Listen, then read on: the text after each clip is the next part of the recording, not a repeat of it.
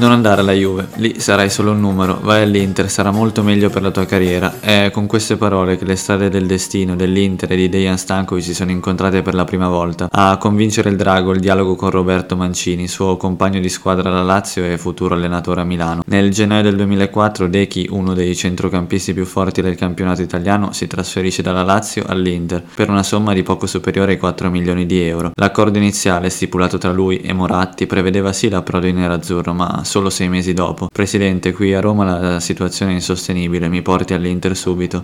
Detto, fatto. Il centrocampista serbo ci mette poco a calarsi nella parte. Pochi giorni dopo la sua firma sul contratto segna il suo primo gol in maglia nerazzurra direttamente da calcio d'angolo, in un derby che però è meglio dimenticare. A giugno l'Inter apre un nuovo ciclo proprio con Mancini, quello che Stankovic ha sempre definito più di un semplice compagno di squadra o allenatore, uno zio. L'anno dopo arriva il primo titolo, la Coppa Italia, trofeo che in casa casa nerazzurra mancava da 23 anni. È l'inizio di tutto. Seguiranno tre scudetti, due Supercoppe italiane e un'altra Coppa Italia in tre stagioni. Dechi ne è un assoluto protagonista in campo ma anche negli equilibri del gruppo. Nel 2007 a Siena vive il rigore decisivo di Materazzi per la conquista aritmetica del titolo senza guardare la porta. Nello spogliatoio toscano è uno dei principali mattatori della festa scudetto. A Parma, al primo dei due gol di Ibra che consegnano uno scudetto sudatissimo all'Inter nel 2008, non appena vede il pallone andare alle spalle di Pavarini, mentre gli altri festeggiano, prima si inginocchia e poi si sdraia sotto lo spicchio dedicato alla tifoseria nerazzurra. Ha le mani davanti al volto, in un misto tra pianto e preghiera, di fatto sintetizzando al meglio lo stato d'animo di tutti i tifosi interisti.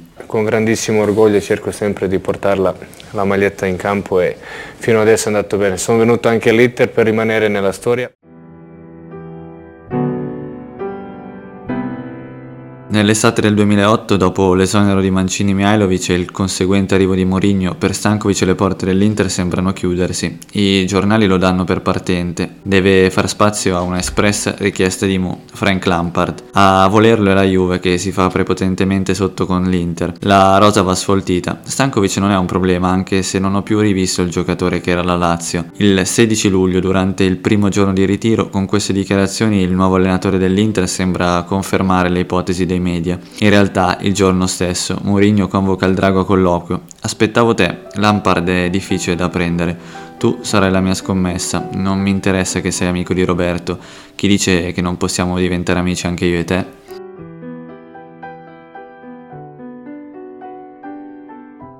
La vita è fatta di tante sliding doors, alcune che passano quasi inosservate e altre che invece cambiano di netto l'immaginario che ci eravamo fatti del nostro futuro. Lorenz e Turing nel Novecento hanno teorizzato l'effetto farfalla, secondo il quale un battito d'ali di una farfalla in Brasile può produrre un tornado in Texas. Nell'estate del 2008 un battito d'ali di una farfalla Brunico ha prodotto un uragano che ha fermato la sua corsa a Madrid solo due anni dopo. Stankovic non è andato alla Juve, è diventato un perno della prima Inter di Mourinho e soprattutto un anello fondamentale di quella successiva, quella del triplete. Qual è la tua posizione?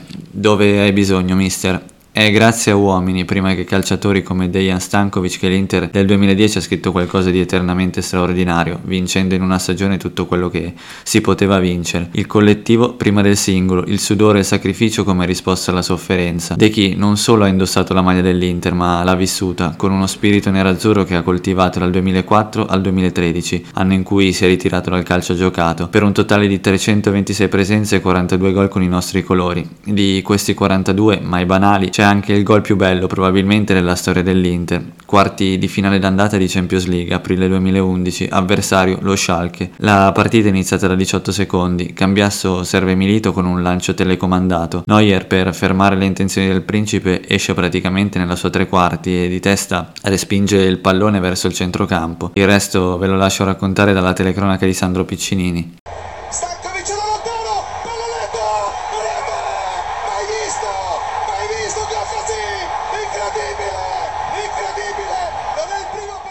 5 scudetti, una Champions League, una Coppa del Mondo per club, 4 Coppe Italia e 4 Supercoppe italiane. Sì, Drago, hai proprio scritto la nostra storia e nessuno mai potrà cancellarla.